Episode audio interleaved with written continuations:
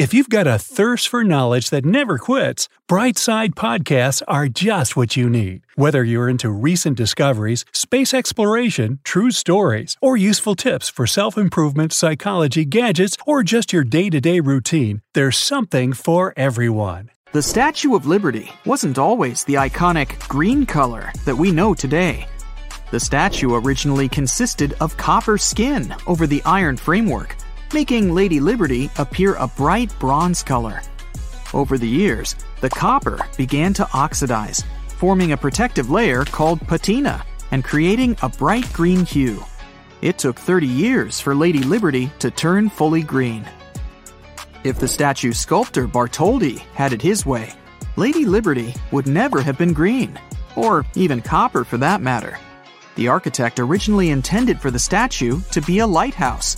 In order for the lighthouse to be visible at night, Bartholdi planned to wrap the entire sculpture in gold leaf so that it would glow under the moonlight. This idea was rejected because it would have been far too expensive. New York isn't the only city to have its own Lady Liberty. You can find a much smaller version of the sculpture within the entrance hall to this famous museum in Paris. This mini Lady Liberty was crafted by Bartholdi shortly after the original statue was erected for the 1900 Paris Exposition, a world fair held in France to celebrate the achievements of the previous century.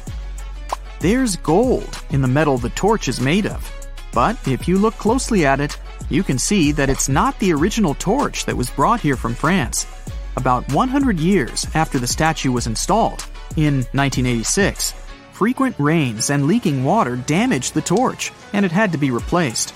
At first, the old torch was displayed as a museum piece just inside the pedestal at the entrance.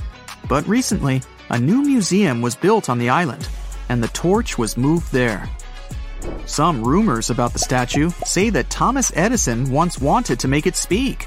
He wanted to put a huge phonograph in it, the sound of which could have been heard even in Manhattan. Good thing this never became reality. It would have been unbearably noisy on the island, and it would have sounded creepy. Lady Liberty arrived from France on June 17, 1885, in over 300 copper pieces in 214 crates on the French ship Isère. It got into a terrible storm and nearly sank. The statue could have been moved to Baltimore, Boston, San Francisco, or Philadelphia. When New York didn't have enough money to pay for the pedestal, these cities were willing to pay for the whole construction, on condition of its relocation. In 1983, David Copperfield made the statue disappear in front of a crowd. They were sitting on a platform, and the illusionist opened the curtain and showed them a big empty nothing in Lady Liberty's place. In reality, the platform was slowly moving until it reached an angle from which the statue couldn't be seen behind one of the towers on the platform. It's believed that Charlotte, the mother of Frederic Bartholdi, who was the statue's sculptor, became the model for its face. In 1876, one French senator met her at the opera. He was shocked to see a live version of the statue. Some people think that Lady Liberty has a male face. According to them, it doesn't look much like Bartholdi's mother, but is a copy of his brother. Frederick knew his face in every detail because he spent hours watching his brother at the hospital. In the summer, the crown of the statue becomes a temporary home for peregrine falcons. In the winter, owls are often seen there. Many other bird species migrate through Liberty State Park in the spring and fall months, including rare ones. The last official residents of Liberty Island were the family of the superintendent of the Statue of Liberty. They had free housing at Liberty Island until their home was damaged in a 2012 hurricane. At 305 feet tall, when the Statue of Liberty was first built, it was the tallest iron structure in the world. Of course, that has now been far surpassed. The tallest building in the world, Dubai's Burj Khalifa, has a staggering height of over 2,700 feet. That's almost 9 times taller than the Statue of Liberty. The famous sculpture is weatherproof. Lady Liberty is struck by around 600 bolts of lightning every year since she was built. Some photographers have been lucky enough to catch these moments. She's also survived hurricanes, ocean changes, and countless storms. The Statue of Liberty was designed to sway in the wind. During heavy winds, Lady Liberty can sway up to 3 inches in any direction, and its torch can sway 5. The weight of the statue can be compared to the weight of an empty Boeing 737. But this is only the outer skin of Lady Liberty. The metal construction inside, that is, stairs, pylons, and supports, weigh another 125 tons. It's like a small train locomotive. And the concrete base underneath weighs an impressive 27,000 tons. That's like a fleet of 11,000 heavy SUVs, or 180 of the largest blue whales. It took the workers 4 months to fully assemble the statue on the finished pedestal. The statue is connected to the pedestal, so it can't be lifted separately.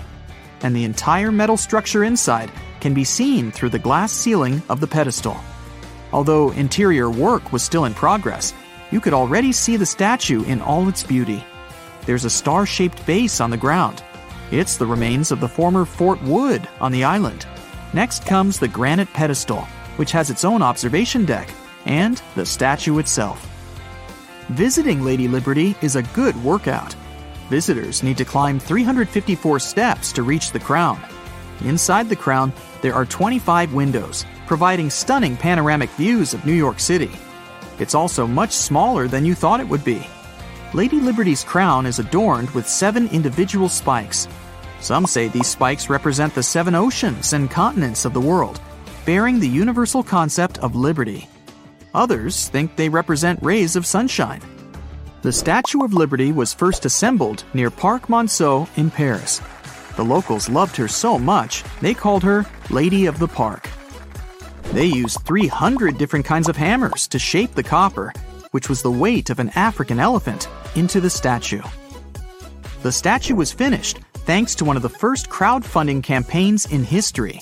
First, French sculptor Frederic Auguste Bartholdi, who created the statue, raised funds in his country to build it.